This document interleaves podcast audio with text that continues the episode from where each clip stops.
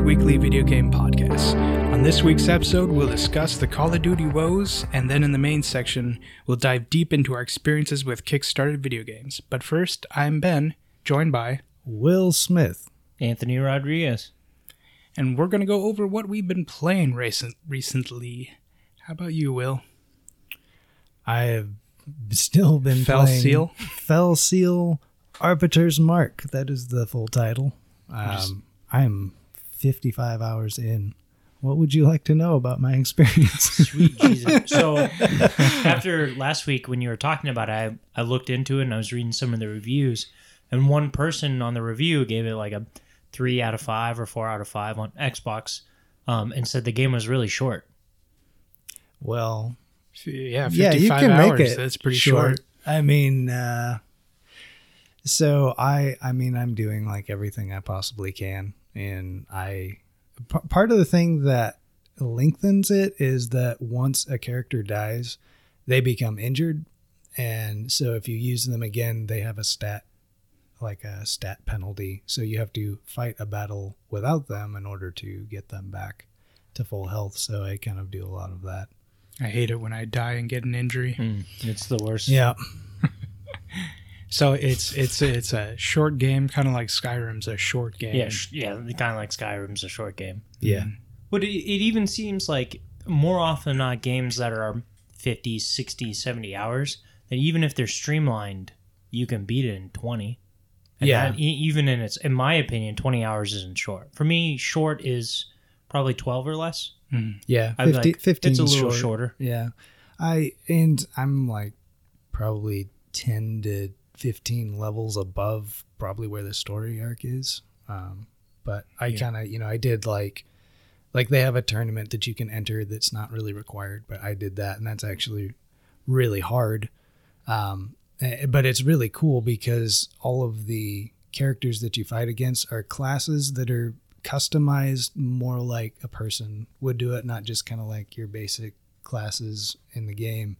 And it it was actually a pretty crazy battle because you have uh, like these this dark magic to where you can reanimate characters and raise them up from zombies once they die. And part of the reason why you'd want to do that is it prevents them from reviving their own characters. And so I had, well, they call it an at- autonomist, and they had one too. And so we basically just made a big zombie brawl. and That's had so a bunch cool. of zombies chomping on each other by the end of the fight. That's great. Nice. What about you, Anthony? So I've played a couple. Obviously, I've continued Rage two.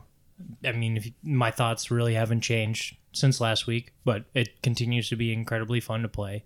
The mm-hmm. other couple of games I played, one was called Mutant Football League, which, funny enough, we talked about on uh, Reel It In, about mm-hmm. the old cartoon show that you remember watching. Well, this is the video game version of it, and it is a callback to the old well, Blitz. That- It, there was an original Mutant League game, and I th- I don't know if it was the show was first or the show was based off of the game, and then they turned it into football in these later installments. Yeah, and it is a ode to the Blitz games from the early two thousands where you can beat up on each other once the play is over. Mm-hmm. But this this game is a little bit different in that the different races within it, like as werewolves, skeletons, robots, a whole bunch of different fantasy-based characters. They have different characteristics.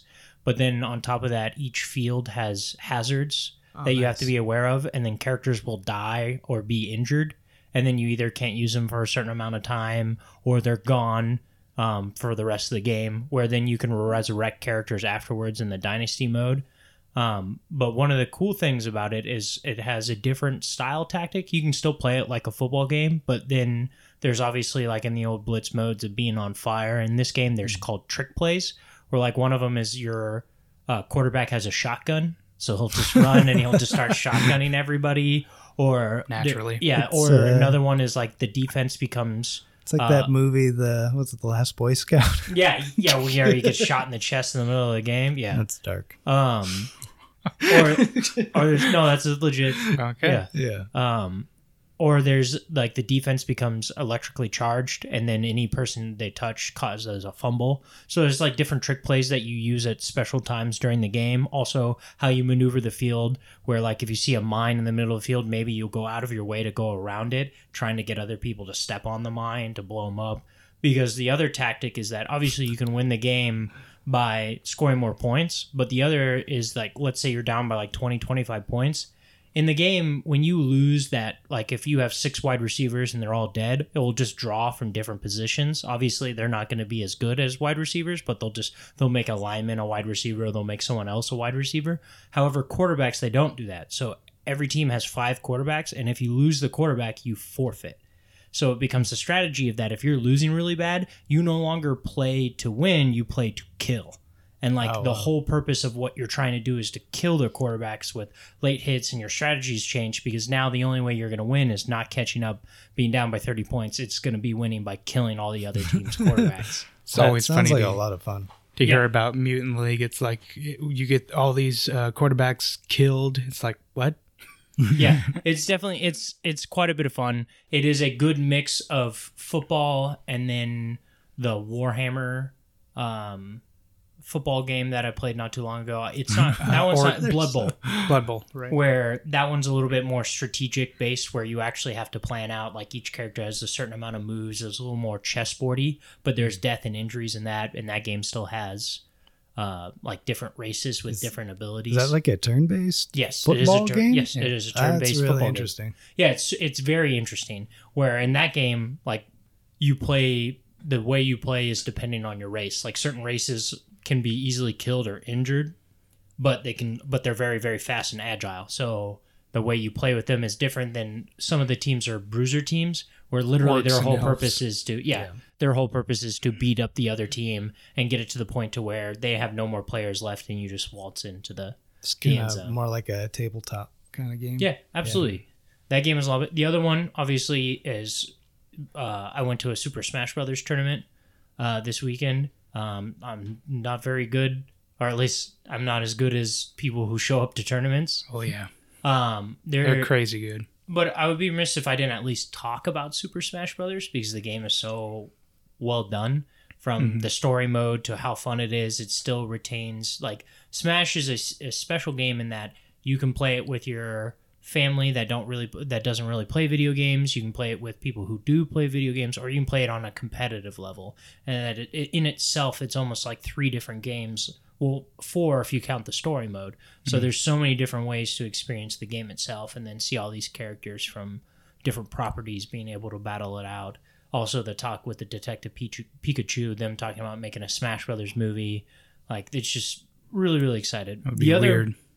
The final one I want to mention is Xbox was having a backwards compatibility sale. And I was like, oh, I'll scroll, I'll see what's on there. And there's an old game I played, well, not old, it's about ten years old, called Kingdoms of Amalur, which was Kurt Schilling, the famous pitcher. Yeah, he pretty yep, much bankrupted, yep. I want to say it was Rhode Island, trying to make this game. Like he put up like thirty or fifty million of his own money, and then he took like another thirty million from the, the town itself. And the game became... Uh, um, Like, it went through development hell, went through all this different stuff. But the game in itself is really, really good. It's mm. written by R A Salvatore, who is a famous fantasy author that yeah, is that a little bit more known for the, lezen, the Legend of Drizzt, which is a D and D-based drow yeah. elf, which is a very fun fantasy mm. story within itself. But he he's... really he's an excellent author. Also, it has Todd McFarlane attached to it, the creator oh, wow. of Spawn. Mm-hmm. Um And it has a lot of like a couple of people who worked on like Fallout three and a couple other different games. And this game is awesome. It is a gem. It's unfortunate that huh. it didn't get its its time to shine when it first came out. It was kind of a double A game in a lot of really good games at the time. So it kind of went under the radar. It did go. It did go under the radar. It uh, recently the property was just bought by T, THQ, THQ Nordic, Nordic, which is very exciting. Uh, it's something weird. Like they owned. They own the title, like they can't re-release the original, but they can make something new. Which I'm all for. Yeah. These are the stories. First of all, the world is really cool that it's built in, but the idea is that you can play the game. It's a very much a fantasy R P G, but the action in it, the combat is excellent. It, mm. it feels so good to play, and you can play it any way you want. It does a really good job of you can you have a primary and secondary weapon, and you can build your character however you want. Do you want to be a uh, sword and board Iron Man with armor that doesn't dodge anything with super health, or do you want to be a sneaky, has like a stealth mechanic to it for instant kills with bow and arrows? Do you want to be a very powerful mage with a staff? But then you can also mix and match. Like you could, your primary could be daggers, so you're very sneaky, but your secondary is like a staff, so you're like a rogue mage type. Hmm. But the premise of the game is that you die in a war and you are brought back by this thing called the Well of Souls. And within the world, there's these things called Fate Weavers, where they're per- pretty much like tarot card readers, but they have different ways of being able to see your your future. And basically, their idea is that they read the fates of destiny, the strings of destiny, to determine your fate. And when your character, things happen, eventually your character meets one, and they can't see your destiny. You are um, a character with no destiny. So the idea is that you get to choose how your story plays out. Unlike everyone else in this world that has a determined beginning and end, you now introduce this chaos of that you change everything because destiny has no control over you. Mm. Um, oh, but I the, did not get far enough in that game to know that. That's pretty cool. Yeah, the game is, and it, it still holds up. It still plays really well. The voice acting in it is really good. It Its lip sync is off, mm-hmm. like so it's still weird in that way. And it also reminded me of how much I love silent protagonists, where like in certain games when you pick what your character wants to say and then they reverbalize or they re-say it and it's like, nope, that's not what mm, I was trying yeah. to say. Where in this game it is very much more the Mass Effect-y, where you can find different lores and characters depending on who you talk to, and then it just, they simply respond to what the writing is that you choose to say, as opposed to your character being a voice protagonist. Um, the character, the game is so much fun, and also it's super super deep, and I was I'm happy I went back in and I dived into it for sure. All right, I've been I beat Rage two. I I'm the same with you. I think it's I still think it's fantastic and a blast. It was a blast to play through. Ending was okay, but that didn't matter. I was skipping everything anyways and just getting to the action because it was so freaking fun. I would go and find every little outpost and side quest just to get more of the action. Um, and then after I beat that, I started up Metro Exodus, and I love the Metro world and the Stalker world, so it was my cup of tea. Very systems focused kind of game, almost realistic to a point where you have like a gas mask, you can wipe it off, you have to charge up your light, and you only have a finite amount of ammo. They got rid of the ammo was currency that was in the first and second, which I actually mm. didn't enjoy, because then you're like, do I want to use up this ammo to kill this creature or save it to go buy something, which was irritating. I like that. So, they some people love that mechanic. Yeah, they though. did, but I, I I much prefer this, where you can actually you can actually build the ammo, which is different. You you had to scrounge for them in the other two, and it's story wise, I was kind of annoyed. They, I'm not going to spoil too much, but they gave a dumb reason why you're above ground in this post-apocalyptic kind of Russia, and it didn't settle sit well with me. But I'm still enjoying it, and it's more dropping you in areas, op- pseudo open world areas, little areas where you can scrounge, take out bandit camps, and encounter all different kinds of mutants. It's a lot of fun. I can't wait to continue playing it. Yeah, I actually watched you when you were playing it for a little bit, and there was a cool aspect where like your weapon jammed on you. Yep. And you have to you go to workbenches and you have to keep your weapon clean, and if you like fall in the water or it's raining and stuff, it starts to get dirty and it'll jam, stuff like that. So every also, it's every a very beautiful game. Oh yeah, every workbench I'm just cleaning off all my guns and putting on upgrades and stuff, and yeah, it's it's pretty fun. And then the last one is a free to play Monster Hunter like game called Dauntless. Played a couple hours last night of it, and it is a lot of fun, where with Monster Hunter, it was very strategic. Like, you got to sharpen your weapons. You got to use the take these items with you because they'll be helpful for the hunt. While this one just drops you in an instance with your friends and you fight one behemoth, maybe two later in the game. I don't know, but mainly what I've seen so far is the one behemoth. You get items from killing it or chopping off its tail, like typical uh, Monster Hunter gameplay. And then you come back and upgrade, build armor, build swords, build uh, guns also, and like little gems and stuff. And it should be a lot of fun when we all join up yeah. and take down these big monsters. Yeah, I'm excited. I have it downloaded. I'm ready to play tonight. So right on. Super, super excited for that. Yeah. All right.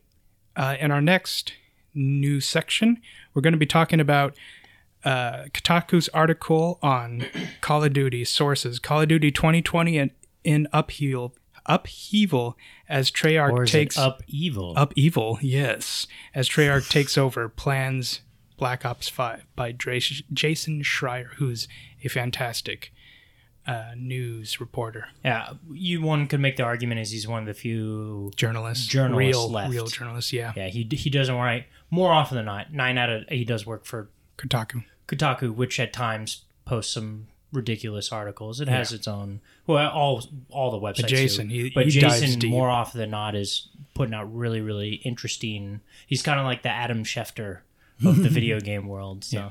for people who don't know, other people are like, who's Adam Schefter? But for the people who know, it's just he's connected and he knows everybody and he always comes out with the big news stories.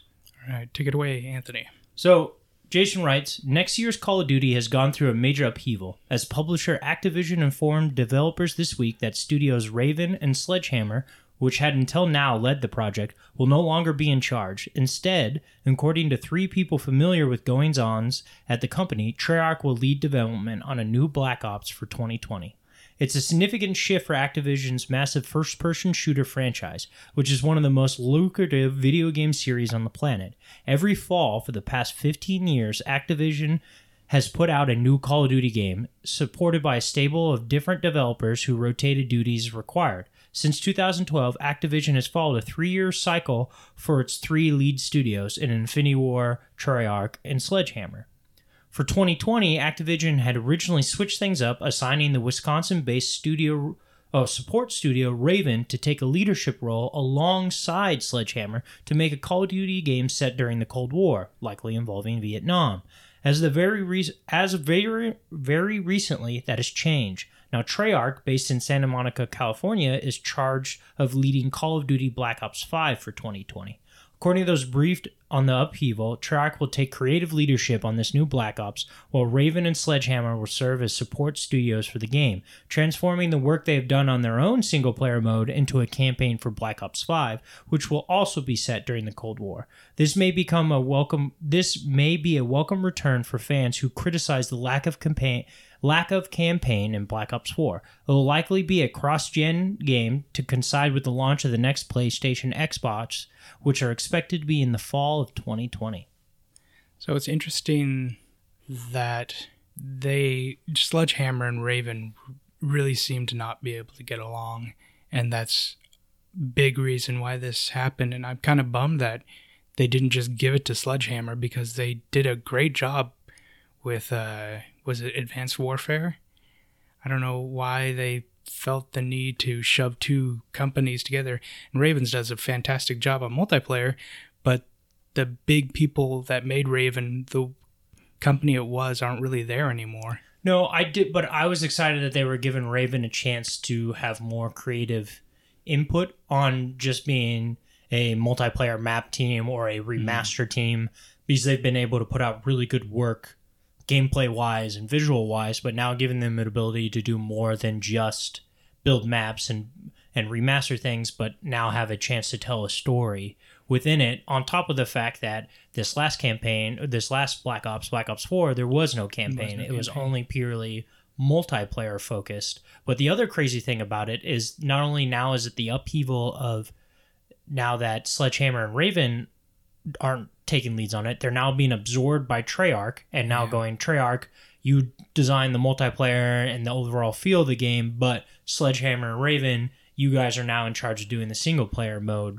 within it. So they didn't even even separate the two kids fighting. No. It's like, you know, as a parent, if I see my two kids fighting, it's like, you know what, that's enough. Now your bigger sister is going to be responsible for you. And, you know, there isn't really a separation of those two. And now they have to work with a company based within California while they're in Wisconsin. And this team originally was planning on having Black Ops five release in twenty twenty-one. Now they now, have to release now the they're whole gonna, year like earlier. Crazy, crazy crunch that yeah, these people are expecting uh, that they already had for four, and now they're expected to up the time frame a year. And also looking forward, is there going to be three companies going forward with uh the new ones? I, I think that's. I think you'll still have Raven and Sledgehammer, obviously, but yeah, that cycle of. Well, if they don't get along, how are they going to do the next game? No, I don't think they'll pair them. I just think they'll like Raven will still be their secondhand studio their while player. They have the three main. Mm-hmm. But I think this allows there almost will be a reset on the market of that. The other people that it affects is the third company was their Sledgehammer, Treyarch, and Infinity, Infinity Ward. War. Where now Infinity Ward, their, their game. game is coming out this year. Yeah. It already came out at this time being called Modern Warfare, which I'm super excited for. Yep. Now they're probably going to be expected to release a game with a two-year turnaround as opposed to their normal three-year turnaround. Yep. So it's it's crazy what's going on. And it's a bummer that Sledgehammer, the, these are the guys that uh, worked on Dead Space and some fantastic games. It's just game companies really... Yeah, I don't know. Where did Raven come from? Well, back in the day, I don't. Uh, they they made um, four player brawlers like uh, Ultimate Alliance, X-Men Origins. Uh, okay. And then they just. Oh, got that's what I remember. So they did Wolverine. Well, yeah, the Wolverine, Wolverine Origins X-Men, X-Men a game, game which was which was really well received. Yeah. Uh, they did. Um, let's see. They began hiring. They worked on. Call of Duty Ghosts. And uh, I, I listened to an interview with some of the guys that used to work there, and it was interesting hearing about a new C E O coming in after Activision kind of took over, and he was he got everybody into a meeting, and he was uh, he said that, you know, that Uncharted game that just came out, and everybody got like really excited, like, hey, maybe we can do something new and different. And he's like, I would not have greenlit that game. We're not going to make those kind of games. And it's just kind of a depressing look at where Raven is now under the tutelage of Activision. Hmm. Yeah, it's it's super unfortunate that you have all these talented teams locked into Call of Duty. But the thing is, year after year, Call of Duty... Sells, sells, sells. Yeah. It's always the number one seller year after year. And pe- and even with this last year... Going down, but yeah. It, it is, but even with this last year without a campaign, it still sold really well. But I remember kind growing of, up... It's the lowest Call of Duty's ever sold, though. Yeah. But the other thing, too, is that it's probably going to have the longest legs because of Blackout. That it's such a popular battle royale mode within the Call of Duty universe. And what is happening with Blackout? Like, are they going to just stick that on to the next so one? Or is it just going to keep going is, is a that, free to play?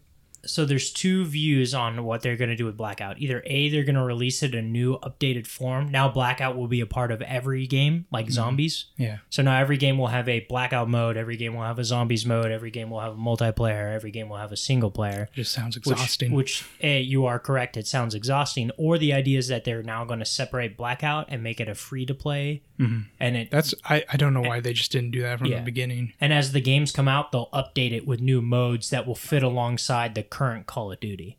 Like when Modern Warfare comes out, their Blackout would probably be more Modern Warfare themed as opposed to what it currently is with Black Ops. And then World War One. It's really interesting when you get big games like this that when they run into trouble, they don't delay anything. Like they stay consistently on this schedule, uh, expecting to keep making them the same money that they have been. But it's interesting that their last game did not perform as well. And I kind of wonder if that has something to do with the emergence of like Fortnite and Overwatch, and there's kind of there's a that model and, going on. And a lot of people said this wasn't true, but I know a ton of people that did not get it because there was no campaign. I definitely, I didn't never wanted to touch it because of that. Well, and that's the other thing. The last couple of Call of Duty campaigns weren't the greatest. Yeah, but, but they're like still fun. The first Call of Duty games, like Call of Duty one, two, three, up through Modern Warfare and the couple of games after that, those campaigns were actually pretty good and they were fun to play. I and I, I really enjoyed Advanced Warfare's campaign. Yeah, they're they were really well done, and it's unfortunate that they thought to a point they're just like, you know what, whatever, screw it. The people, all they really want out of this is a multiplayer zombies mode. In all honesty, I like zombies, but if you're gonna drop something, that's the thing I would drop is is zombies. If I had to drop something, even mm. though I know there's plenty of people that play it, but I felt the game would have been like, if they came out and said, hey, this year we're not going to do zombies, but they still have a single player, it probably would have had less blowback than coming out and being like, hey, we're not doing a, sim- a single-player campaign. I think yeah. people would have been like, all right, that's fine. Because the zombies is relatively... This newest zombies is more akin to the old-school ones, but they were trying to do new, interesting things for the last couple of they were, zombies. They were kind of putting a campaign on the zombies. Yes, absolutely. Like, with characters, with big actors, and stuff like that. And aliens. Brought in aliens yeah, to the zombies. Yeah, there was a whole bunch... And, and they had different themes. Mm-hmm. Whereas opposed to originally... Zombies was like, A, kill zombie Nazis, collect a bunch of stuff, get new weapons, how long can you survive? Then it turned into this, oh, you got to do this to turn this on, and then you got to go here, and you got to do this, and there became a theme to how you were supposed to play zombies, but then set in different areas. Like one was spe- sent during like an eighties horror camp, and then there was one that was sent during like, like an amusement forties. Park, and then there's like Roman times, and then... Um, like nineteen fifties prison, like it just played with a different like idea of where you would play timeline. Exactly where you would play different types of zombies within it. But yeah, I'm interested. We'll yeah. see. We'll see how everything turns out for sure. I, I sure hope, because it would be a bummer to see these companies not do well, and it would just uh, kind of show Activision that they don't need a campaign. Which I don't want at all. I, I want those campaigns. I'll buy those games for those campaigns. Do you guys foresee like uh, this consistency with a year after year release of Call of Duty, or do you think that the like, the market's going to die down and they won't have the the income to really to where it wouldn't make sense to keep doing it the way they've been doing it? So I would say no, just because of sports.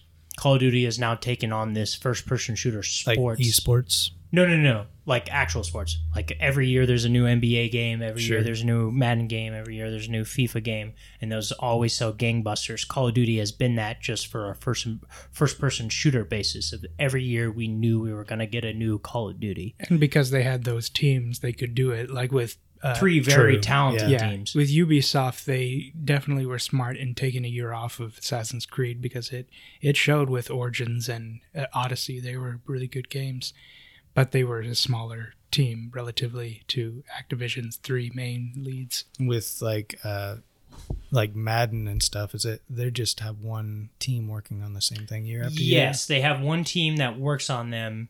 It's probably a pretty but, large But team. They have different... Yes, it's very large, but then they have different aspects of it where there'll be gameplay and mode-focused people that will pretty much be on the game until release and then the first couple of months, and then they will shift to making the new one, or then there'll be a small team still there to fix bug, bugs and different responses. Mm-hmm. So their team does split up. They have very much a work really, really hard to get a game ready to go, release in August, see how it's received, and then pretty much during the N F L season, take a step back and then plan for what they're going to do for the next year. Because it is a lot of times people complain that every year, outside of a couple of different minor switches, it's just a roster update. So yeah. it does have that feel. Again, it's one studio, but with Call yeah. of Duty, because it being the three different studios. So they're if using they, like the same game engine, yeah, same at least game. I, I would say the relatively same the teams graphics. Are using the same ones that they used previously. I don't know. I I, I stopped calling uh, playing Call of Duty a long time ago. Are they pretty consistent in mechanics from team to team? Y- to an extent, they are set in different worlds. Like, for example, with Advanced Warfare, there was like a jetpack kind of booster idea with it, how the Running weapons feel. Exactly. It felt futuristic. Okay. But as far as like moment-to-moment gunplay, it was very close. Like this last one, the Black Ops, like the... When you play multiplayer, your character has a special power. So now your classes and the perks you pick depend on what character you choose, and that character has a different power or ability. Like, one's a medic, one has the ability to hack people's, it's they basically turn into an E M P, they can hack people's uh, visions, and they can no longer use their special abilities Vision or radars. Hacked. Yeah, you know, so one guy has a dog with him, so they basically turned old perks into people, and there was no okay. longer that style of so they Call don't, of Duty. They don't, you don't really customize your class anymore to you that extent? You more customize your weapons, and within okay. the what weapons you choose, each...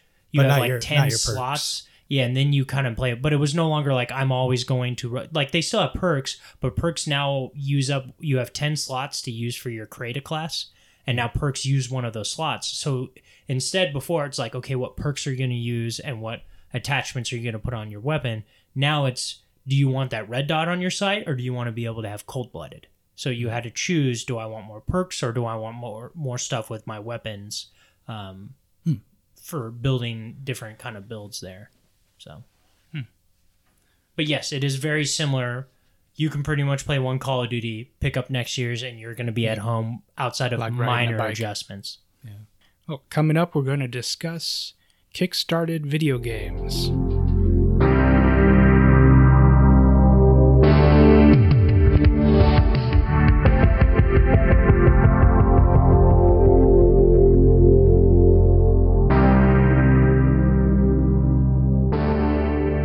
Welcome back, and in this main section, we're going to talk about Kickstarted video games, what's your experiences with them. Uh, have you played any? Probably, because there's a whole heck of a lot as Here's I done.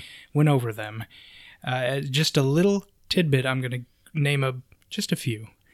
Uh, starting off with Hyper Light Drifter, The Banner Saga, F T L, Shovel Knight, Divinity Original Sin, Darkest Dungeon, Superhot, Broken Age, Wasteland two, Kentucky Route Zero, Psychonauts two, Shenmue two, three, We Happy Few, Yooka-Laylee, Bloodstained, Hollow Knight, Cross and Souls, That Dragon Cancer, Jotun, Kingdom Come Deliverance, Undertale, and A Hat in Time.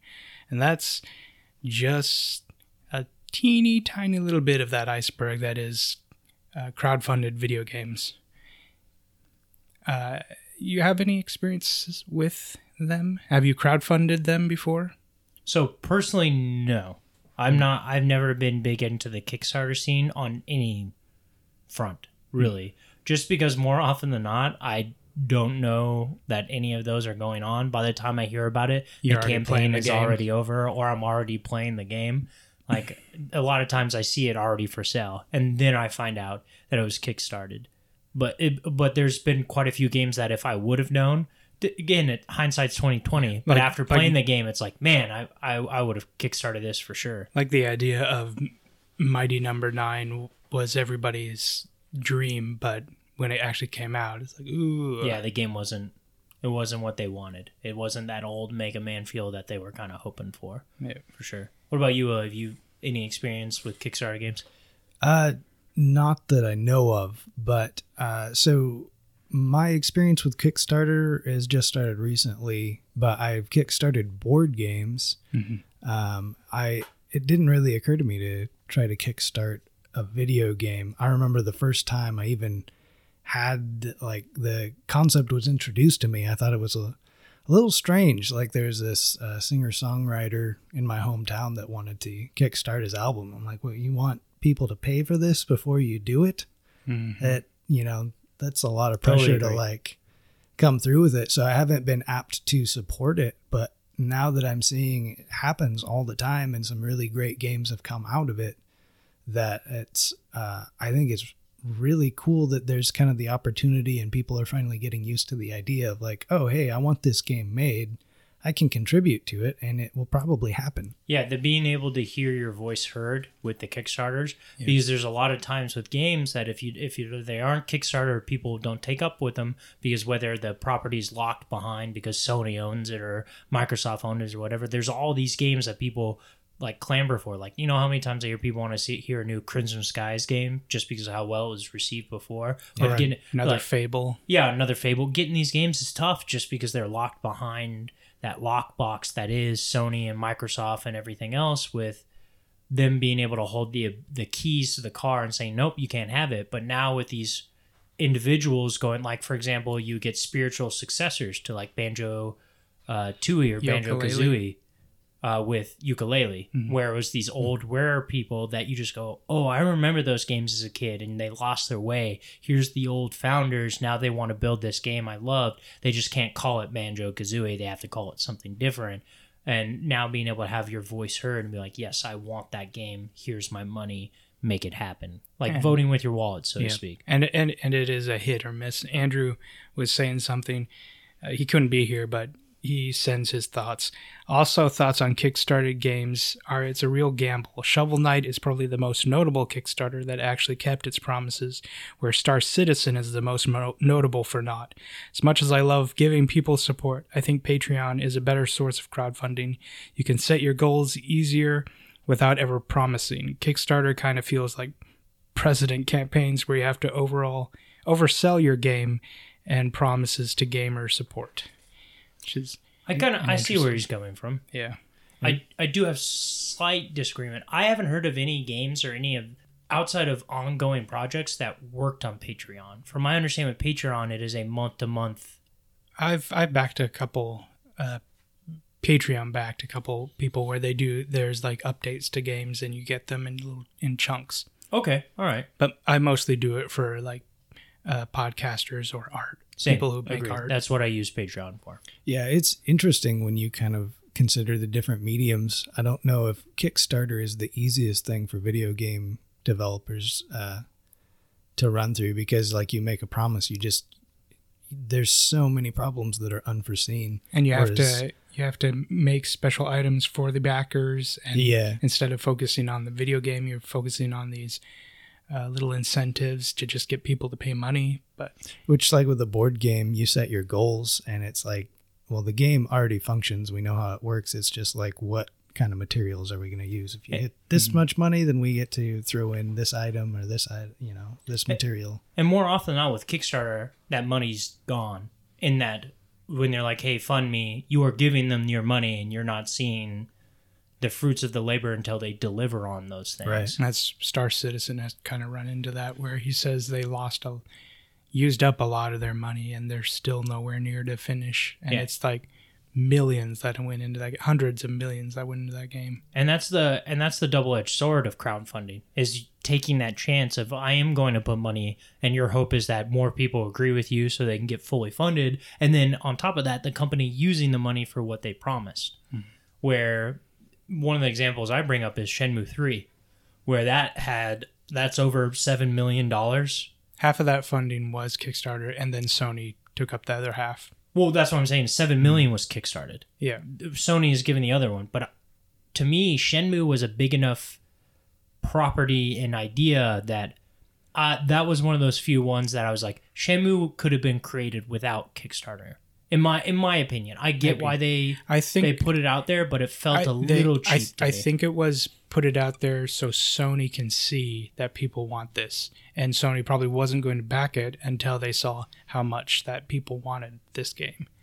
And it's amazing how many indie games uh, get crowdfunded. I looking over that, pretty much every new indie game has been crowdfunded, and it's cool to see. And then companies.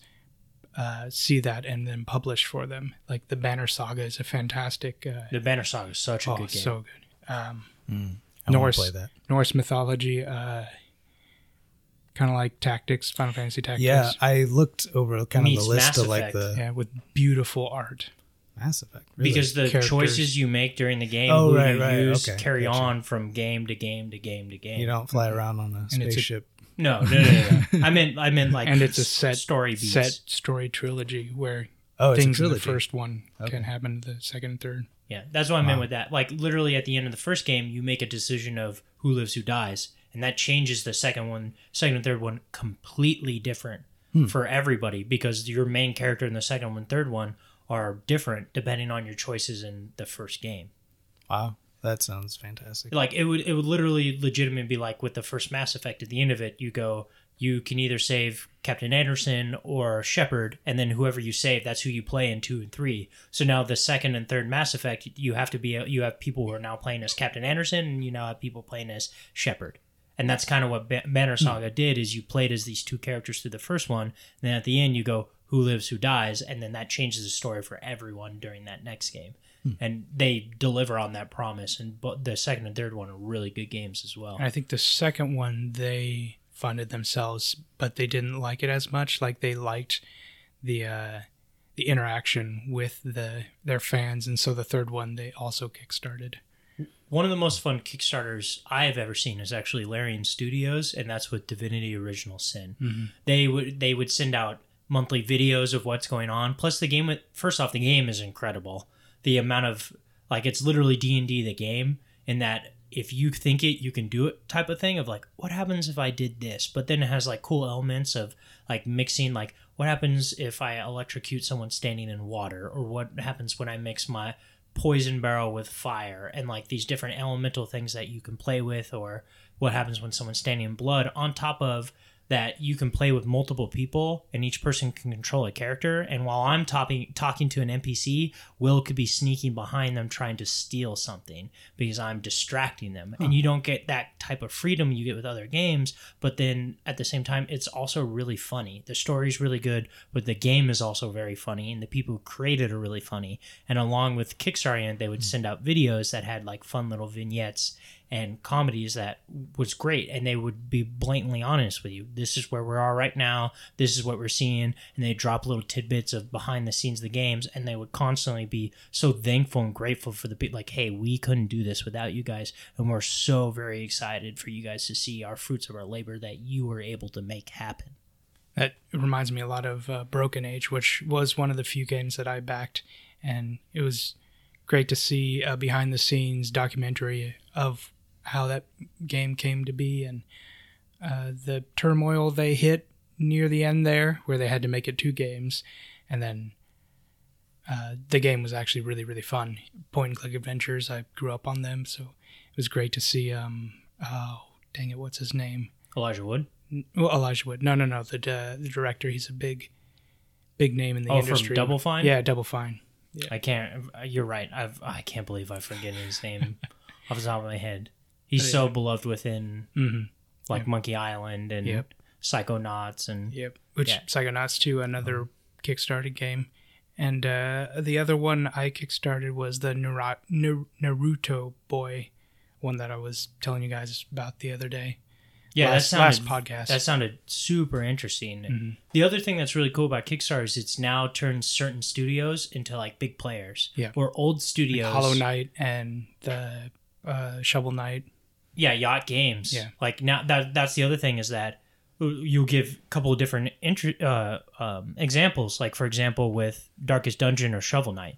Now with Red Hook Studios, and then with um, Yacht Games, these are now, like, Sony or Microsoft. These are now big players on the field that these companies now want to invest in. And that wouldn't have been possible without the chance given to him through Kickstarter, or like we talked earlier with Yooka-Laylee and the old people from Rare, or, for example, The Pillars of Eternity, which mm. is Obsidian Games, which had a lot of people who were a part of Baldur's Gate, and then Fallout one and two, which is completely well, different than uh, Fallout three. Wasteland two. Yeah, that, Wasteland one and two. It's pretty much Fallout, but Wasteland was the original Fallout, and then they had to change the name because of legal rights. Yeah, and now they are given a chance that we've seen what they used to do. They fell on hard times, or again, we we talk about earlier in this podcast with Call of Duty, people wanting money and being like, no, no, mm-hmm. you have to do things this way, but them still wanting creative direction. And now they are able to do that because of crowdfunding. It's like, uh, was that Neo, Neo Magic one, uh, Shadowrun? Those, yeah, those yes. were Kickstarted also. Yeah, the Shadowrun those games are pretty cool as well. Same kind as Wasteland and Fallout, really fun. Yeah, totally. I'm right there with you. D and D style games, but set in the future. Mm. Shadowrun is more of like a Blade Runner type D and D.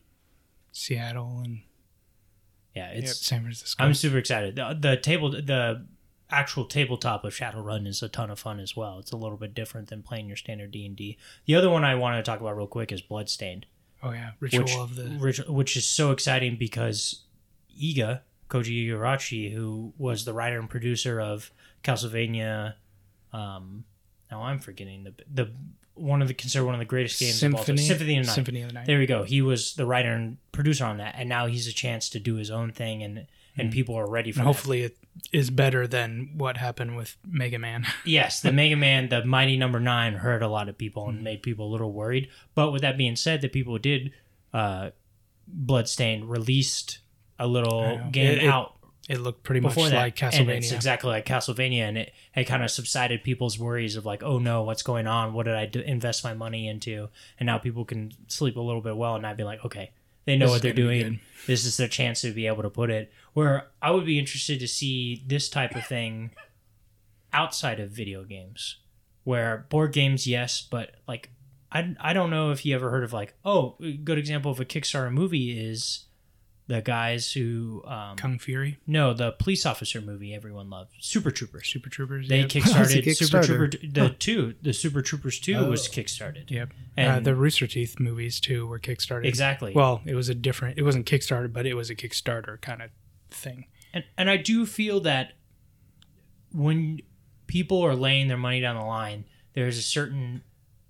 You feel a little bit more connected within the d- developers, but also like you've we've heard a couple of times, the developers feeling connected more to the community mm-hmm. as opposed to being paid up front or having a budget and then releasing things and seeing the fruits of their labor, as opposed to with Kickstarter, you being able to get there from day one and the company being like, wow, look at how all these people are counting on us. They gave us all our money and now we got to be able to do this. Just that overwhelming happiness that you feel, feeling safe that I know we can make this game and make it happen, as opposed to if it's funded before that, you're just putting your head down, grinding, and hoping it does well in the market. That's a big thought, because anytime you're kind of trying to take a like a creative endeavor, you have no idea if people are going to like it or hate it, you know, and this at least kind of gives you a bit of a feel for like, oh, actually people are interested in this concept. And then you have kind of the push and pull of being able to, you know, maybe send out betas and people giving you feedback and feedback that you're more likely to trust because they've been with you from day one.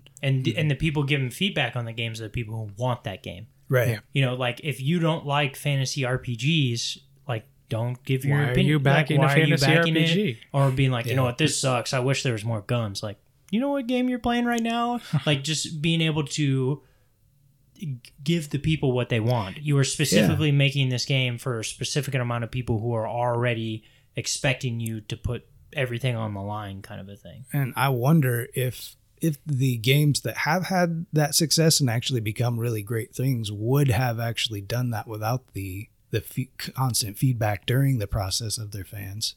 Yeah. You know, like maybe we're benefiting after the fact from a process that we had nothing to do with. Yeah, a, a, a, an example I would think of is with you being a musician, Will, is that if someone started up there like, hey, found my fund my album, and there was the type of music you're used to, and they release a couple of songs, hey, what do you guys think? And you being a musician going like, hey, the things you did here and here, I like this type of sound. And then the person gets that feedback like, you're right, maybe I can change this little bit. And you see this with games where they go, hey, we're introducing this type of gameplay, here's betas, here's this, here's that. And people who've played all these types of games know what to expect. Go, hey, have you guys ever thought about doing this? And the game, oh, that's right, why didn't we think of that? And being able to introduce a different idea of like, this is what the community wants, let's put it in the game, because we didn't even think of, like, th- because the community in itself has as much impact on how the game is put together than just the developer. Yeah, and it's really hard to get outside of your own head, and you know, when you're so close to a project, having the way someone else experiences it, just kind of having that feedback is pretty invaluable. Yeah, totally. Mm-hmm. Well, it's a lovely chat. You can listen to comic ben, book say discussion. It. Say the line. Say it. Uh, everyone, everyone, you can no. fly a boat, but you can't swim in the uh, turtles. It's that's that's the line I was looking yeah, for. Yeah, uh-huh. that hey, classic. Do you like comics? Well, on it's Tuesdays, been a ride. On Tuesdays we have Origins and Adaptations, and on if you like movies or films, on Thursdays we have Reel It In, where we are discussing Game of Thrones, John Wick three. Glad that calendar I made. Really well, we're discussing both. All right. Oh, are we? Uh, yes. You can find us on Twitter at Nerd Weekly Cast, at, on Instagram at Nerd Weekly Podcast, Facebook Nerd Weekly, and if you want to email us, nerd dot weekly dot forever at gmail dot com. I'm at nomac zero two on Twitter. I'm Willie B. Snazzy on Instagram. I'm at underscore Anthony underscore Rod on Twitter. And uh, you guys can sail away on your dreams of me saying something that I said last week, but I can't remember. Because it's been a ride. It's, been a ride. It's Anthony a ride. Good night. It's Will a ride.